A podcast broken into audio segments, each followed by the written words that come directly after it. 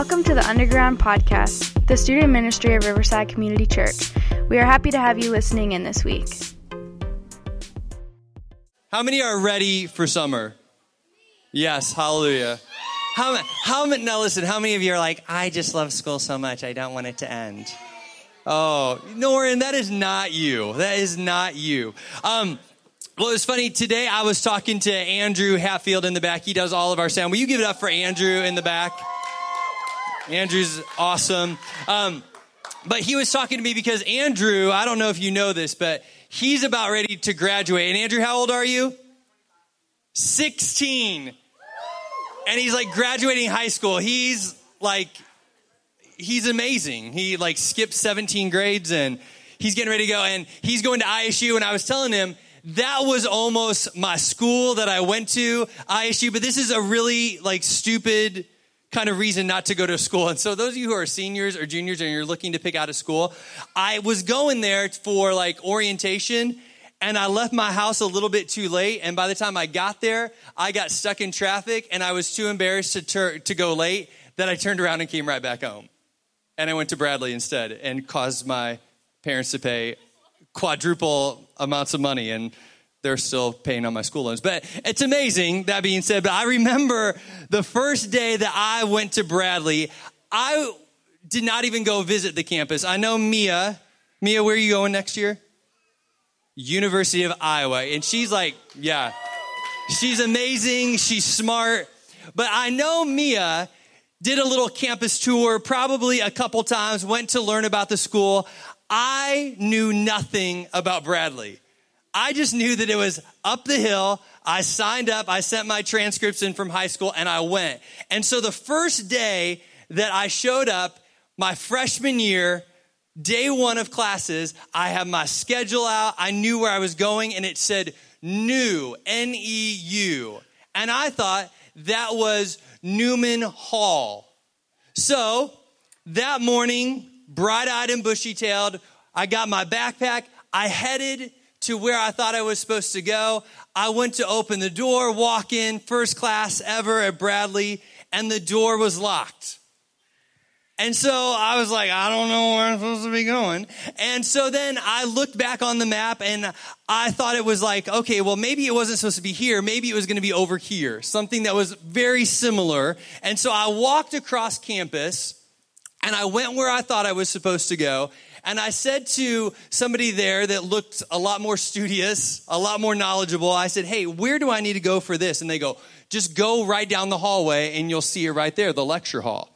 So I walked down the hall. I saw the door. Clearly, that's where it was supposed to be. I opened the door and now I'm about eight minutes late to my very first class. And I look in and it's like one of those massive lecture halls that you see on like a movie, where everybody's sitting there very studiously, and here's little nerdy old me walking in there, and just like you're all looking at me right now, that's what happened when I opened the door. Everybody turned and stared at me, and I quickly scoped out where the seats were that I could go with my stuff, and the last seat was all the way up at the very top of this very cavernous lecture hall. Now, by the time I got there, everybody had already put their backpacks and everything in the aisleway. So it took me about what felt like seventeen hours to climb over everything. And my, my mom had taught me to be really polite. So this is literally what I did. I was like, excuse me. Oh, sorry. Yeah, excuse me. I just need to go. Excuse me. I'm sorry. I'm sorry. And, and I finally made my way all the way up here to the last seat at the top. And when I sat there, there was a massive gentleman in front of me. And when I'm saying massive, I'm not talking like overweight. I'm talking like he was tall, like seven feet tall. He leaned all the way back. So basically, when I sat there, I was like pulling my knees, basically eating my own knees in my mouth the whole time. And so I'm like, this is going to be really interesting. And as the guy started to talk, the professor, he goes, turn to page whatever in your accounting textbook. And I realized, oh crap, I'm in the wrong place, because I'll tell you, I was not an accounting major to this day. I do not like doing a budget. It's not my favorite thing to do. But I had a choice then. And the choice was, I am not going all the way down there and saying, excuse me, pardon me, excuse me, all the way, all the way back down. So I sat there for an hour and a half in an accounting class that I never actually needed. And I didn't learn anything the whole the whole time. But I remember that night, my mom called me and she was like, how was your first day?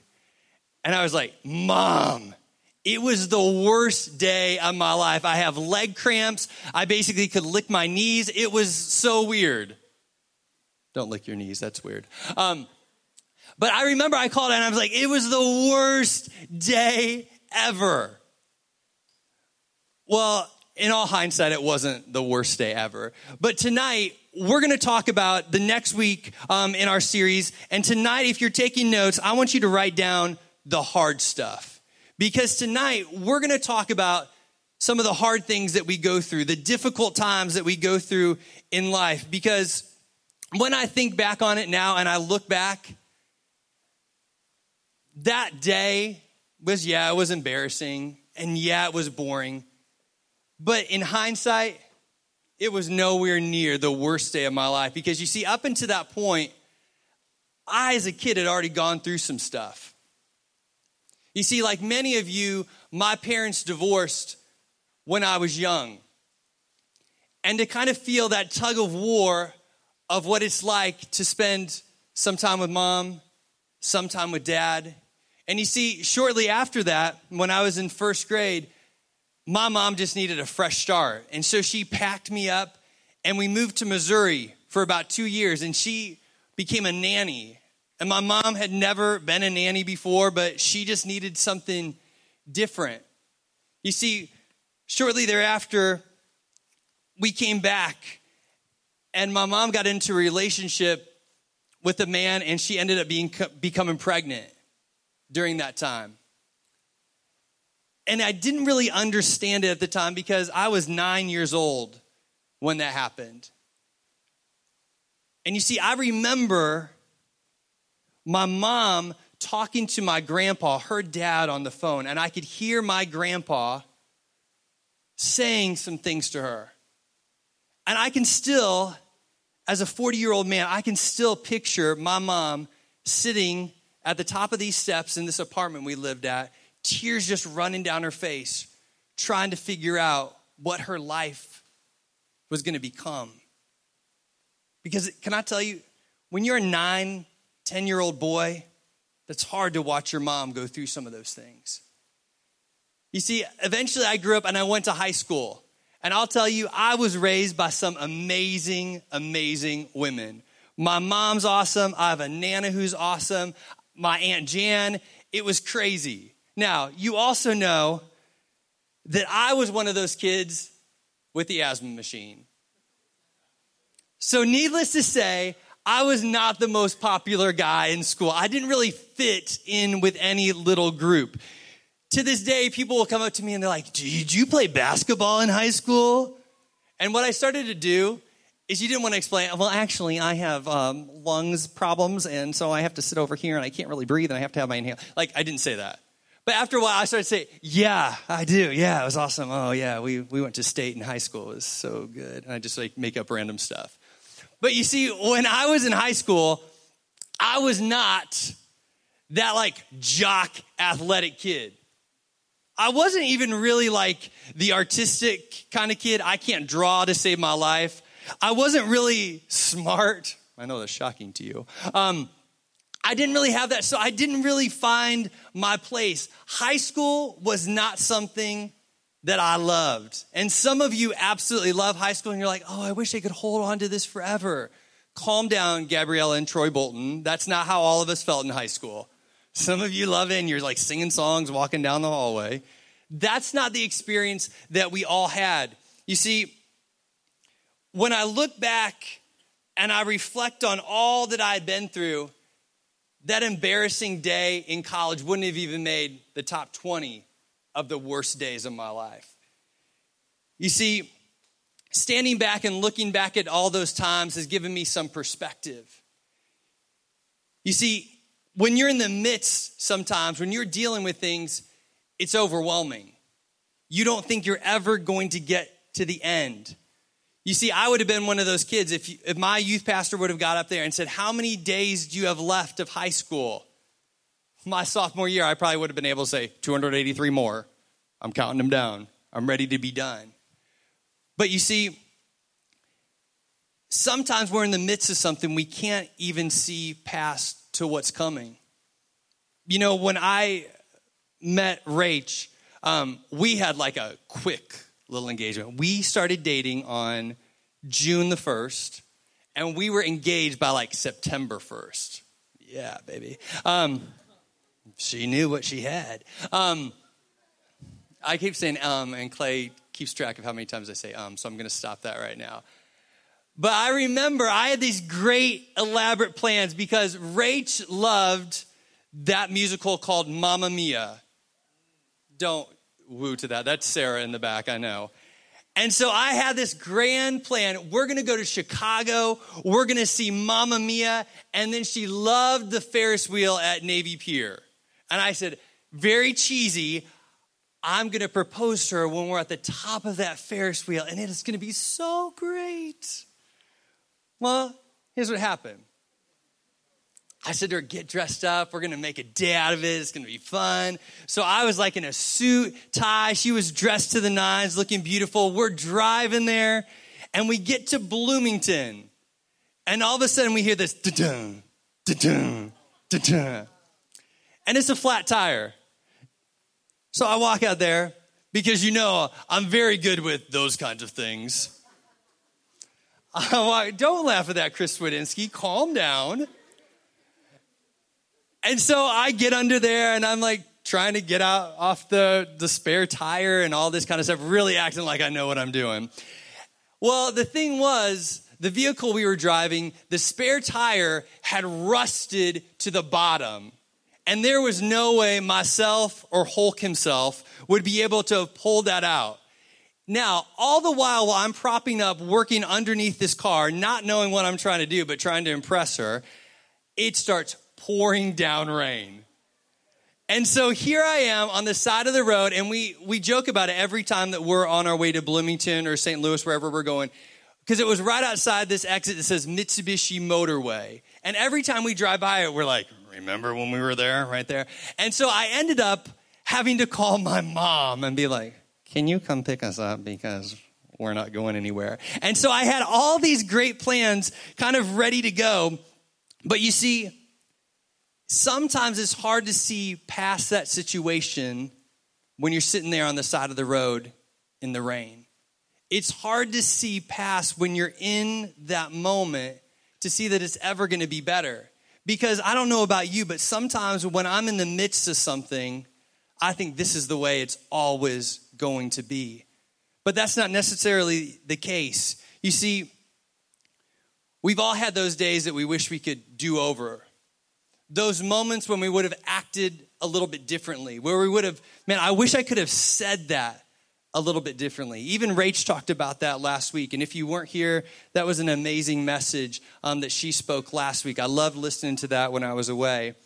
But you see, throughout this series, we've been looking at the life of Jesus, and we have one more week next week as we wrap it up. And sometimes we buy into the belief that Jesus lived this amazing life without any problems, smooth sailing. But as Rach reminded us last week, man, Jesus spent forty days in the wilderness being tempted by the devil over and over and over again. You see, he hung out with tax collectors and sinners, and that was really controversial back in that time. There were people that were trying to stone him. It says when he was in Nazareth, he was rejected because people said, oh, you're just a carpenter.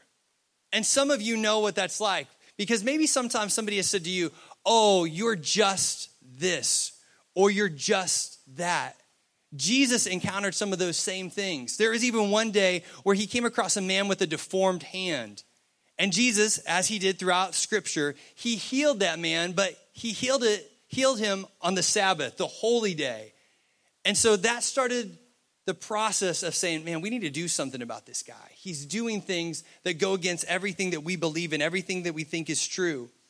You see, We even read a couple weeks ago about one of his closest friends, John the Baptist, was killed. And not just killed, was beheaded. And he had another friend named Lazarus that died. And after he found out that Lazarus died, we see the shortest verse in the Bible. It's John eleven thirty-five. And if you're ever trying to win a Butterfinger for memorizing a verse, memorize John eleven thirty-five. Jesus wept. Now, I bet, because I'm such an amazing teacher, that if I brought up Butterfingers next week and say, hey, who can tell us John eleven thirty-five? There'd be like eighty-three of you up here. We're not doing it. Sorry. Oh, listen to that. I'm so sorry. I'm sorry, Elijah. Maybe next time. But you see, Jesus ended up being betrayed by some of his best friends, by some of his own disciples. And that's what we're going to look at today. If you'd start off with me, and we're going to turn to Luke twenty-two, verses one through six. So if you want to turn to Luke, the third book in the New Testament. And as we read today, this is kind of the start of Jesus's worst couple of days.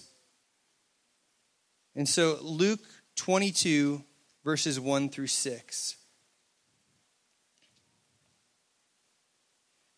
It says, the festival of unleavened bread, which is also called Passover, was approaching. The leading priests and teachers of religious law were plotting how to kill Jesus, but they were afraid of the people's reaction. Then Satan entered into Judas Iscariot, who was one of the twelve disciples, and he went to the leading priests and captains of the temple guard to discuss the best way to betray Jesus to them.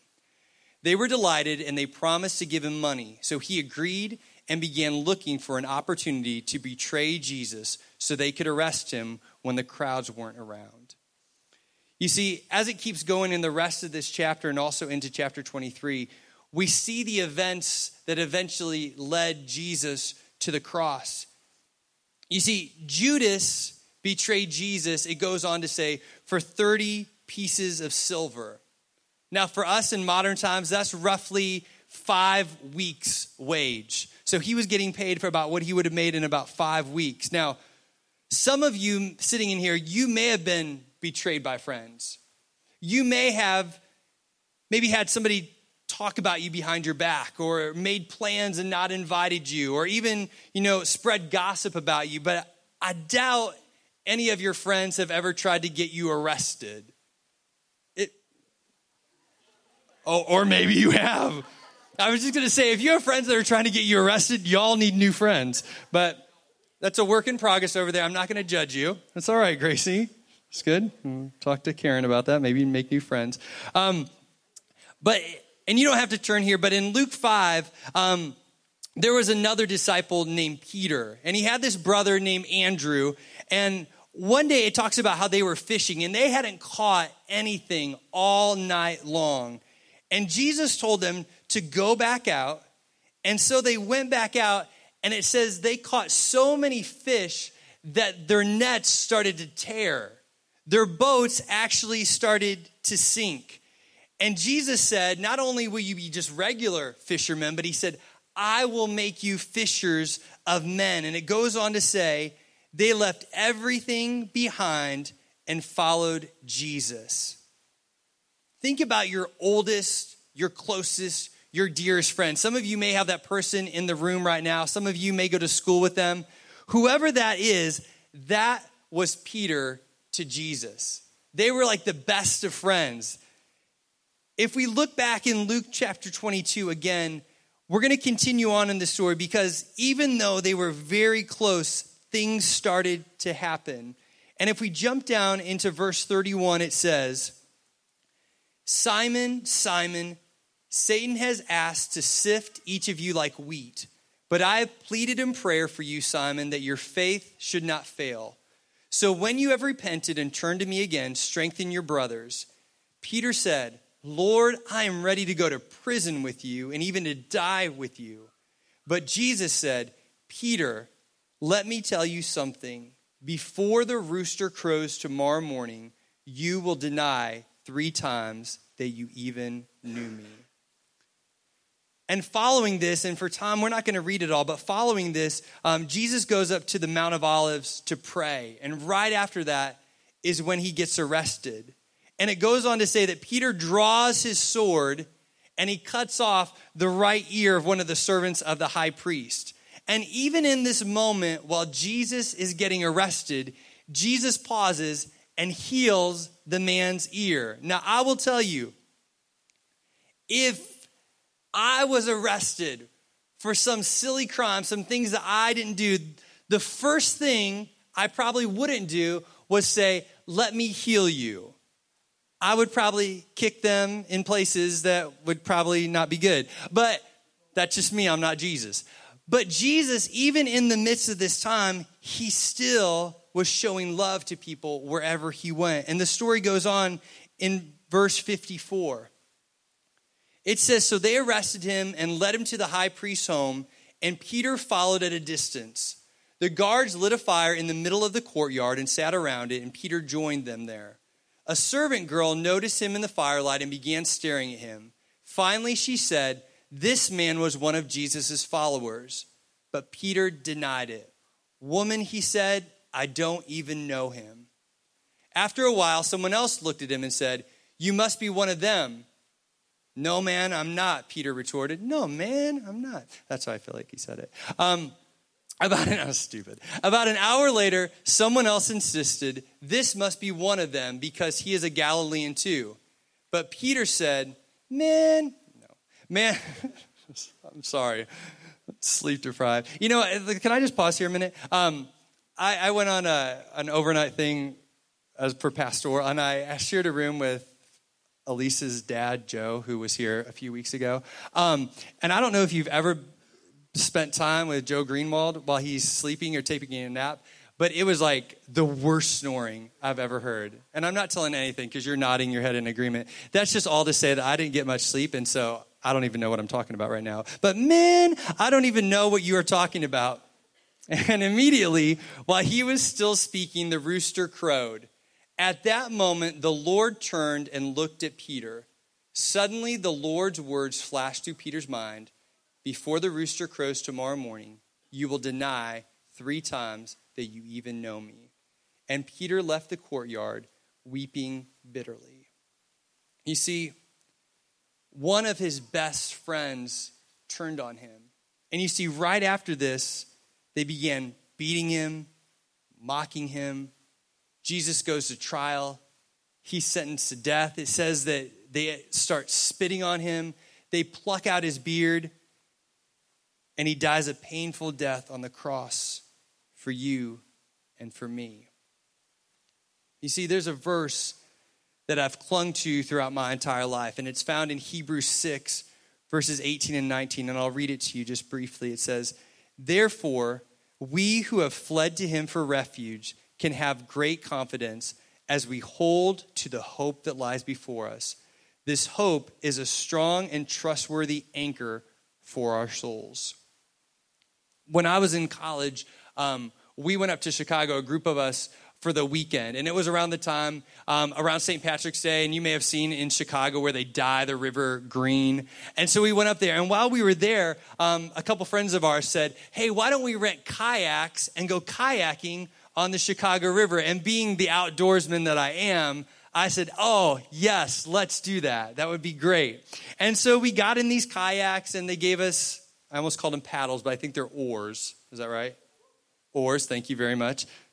That's right. I'm such an expert on kayaking. Um, and I remember we went down the Chicago River for a long time, and finally we got a little bit further down, and we stopped to eat lunch. And so as we stopped to eat lunch, we went to the side and we tied up Um, all of our kayaks, and we ate, and it was awesome. And then we came back out because then we had to go back down the river to return these to the place we rented it from. And so all my friends are getting in theirs, and, and I go to get in mine, and it's not there. And immediately I think of my grandma in my head talking about all the things that happen in the big city of Chicago. People mug you, people steal things, and I'm like, yes, Nana, that's right. They even steal kayaks. Well, as I looked a little bit further across the river, I saw my neon green kayak clearly on the other side of the river, quite a ways down, because apparently I didn't tie it the way you were supposed to, because I wasn't in the Boy Scouts. I had no idea how you were supposed to tie tie this together. Um, and so my kayak was far, far away. And I remember that story as I was reading this verse, because when you anchor it, when you tie things together, it keeps the boat from floating away. You see, when you're tied securely to something, it's hard to drift away. And I think for so many of us, when we go through hard times, Jesus needs to be that anchor in our life.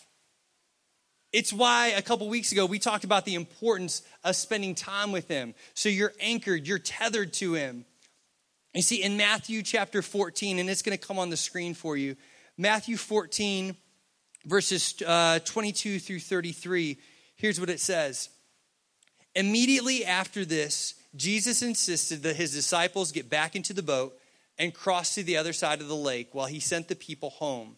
After sending them home, he went into the hills by himself to pray. Night fell while he was there alone, and meanwhile the disciples were in trouble far away from land, for a strong wind had risen, and they were fighting heavy waves. About three o'clock in the morning, Jesus came toward them, walking on the water. When the disciples saw him walking on the water, they were terrified. In their fear, they cried out, "It's a ghost!" But Jesus spoke to them at once. "Don't be afraid," he said. "Take courage, I'm here." And then Peter called to him, "Lord, if it's really you, tell me to come to you walking on the water." "Yes, come," Jesus said. So Peter went over the side of the boat and walked on the water toward Jesus. But when he saw the strong wind and the waves, he was terrified and began to sink. "Save me, Lord," he shouted. Jesus immediately reached out and grabbed him. "You have so little faith," Jesus said. "Why did you doubt me?" When they climbed back into the boat, the wind stopped. Then the disciples worshiped him. "You really are the Son of God," they exclaimed. You see, because this happened earlier in Peter's life. And, and if we're honest, in some ways, Peter was kind of a mess. It's why I can kind of relate to this guy, because he didn't have it all together. He wasn't perfect. But you see, it was just a good reminder that an anchor keeps the boat stable in the midst of a storm, the things that come against us. Because you see, an anchor goes down deep. And even when you can't see it deep in the water, it's still doing its job. And it's the same with Jesus. Even though we can't see him, it feels like he's a million miles away. He's not showing up when we want him to. Jesus is still there. And when Jesus is your anchor, he's going to be with you in the midst of the storms you're facing, the things that come against you in your life that you can't quite figure it out. And you have a choice. You can either trust in yourself or trust in Jesus. And I hate to admit the number of times that I've put trust in myself. But you see, too often we get overwhelmed. We try to do it on our own, and we take our eyes off Jesus. And that's, I'll tell you, the worst mistake you can make, because just look here at what happened to Peter when he did this. And I wrote down in my notes, you can let your circumstances sink you, or you can allow God to save you. And in those moments, your choice is, I'm going to try to do it on my own.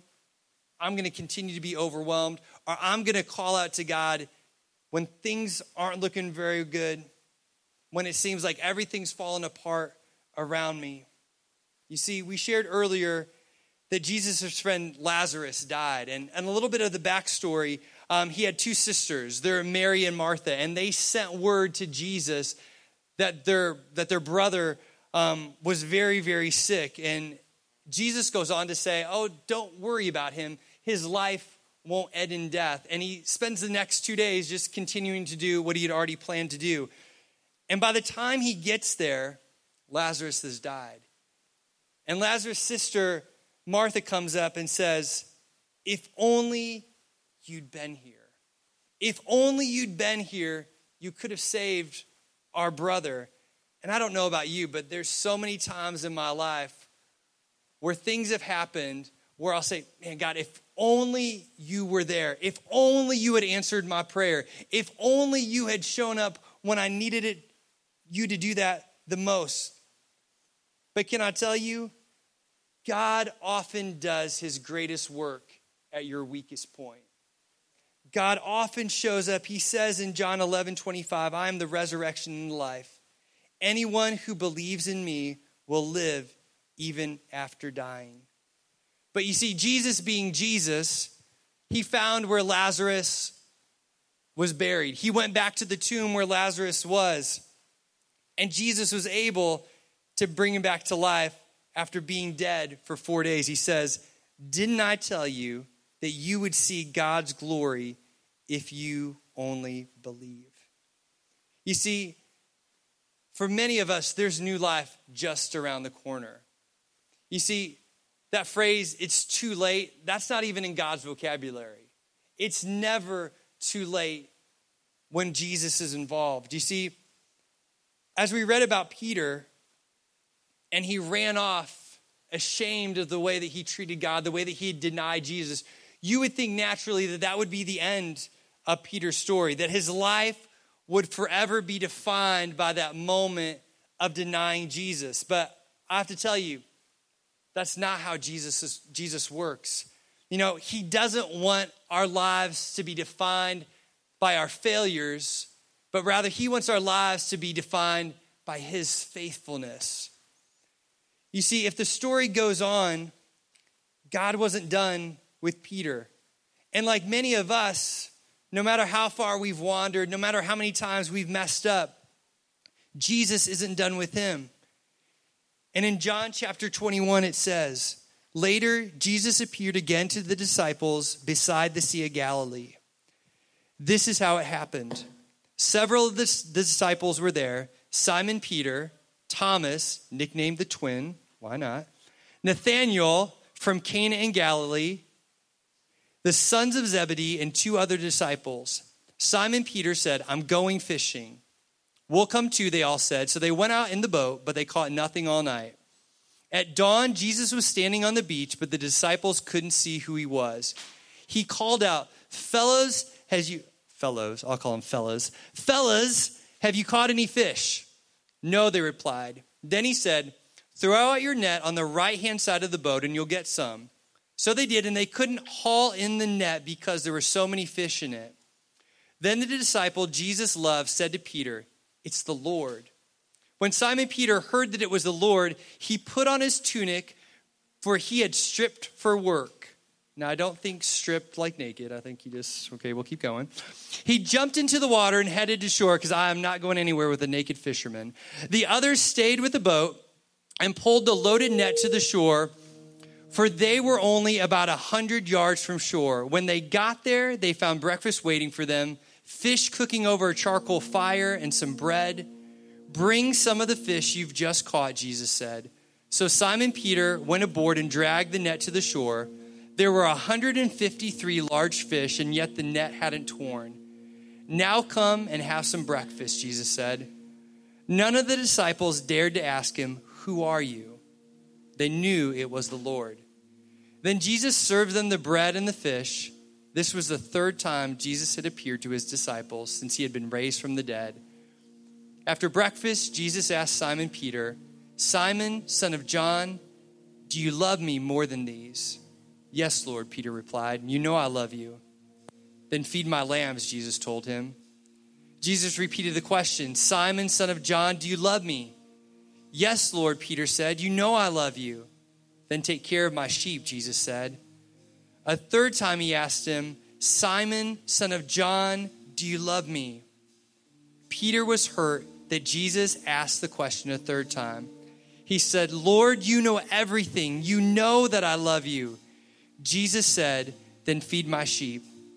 I tell you the truth, when you were young, you were able to do as you liked. You dressed yourself and went wherever you wanted to go. But when you are old, you will stretch out your hands and others will dress you and take you where you don't want to go. Jesus said this so that Peter would know by what kind of death he would glorify God. Then Jesus told him, follow me. You see, can you imagine that sight of Peter seeing Jesus? Because when I picture it, I see Peter just jumping without reservation to go see Jesus. Because for Peter, I think he thought his story was over, that Jesus could never restore him, could never be used again. But you see, I don't think it's a coincidence that Jesus asked Peter three times, do you love me? Do you love me? Do you love me? Because you see, Jesus forgave Peter and he was able to restore him to a place right beside him. You see, I've said it before, but your greatest days can come after your greatest failures. You see, Peter went on to continue to tell people about Jesus. We read before how in one day, three thousand people came to follow Jesus because of Peter's obedience. He went on and healed people. It goes on to tell later about he healed a crippled beggar, and he says, in the name of Jesus, get up and walk. You see, that wasn't the end of Peter's story.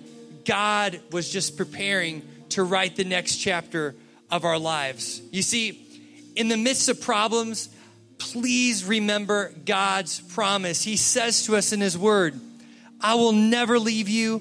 I will never forsake you.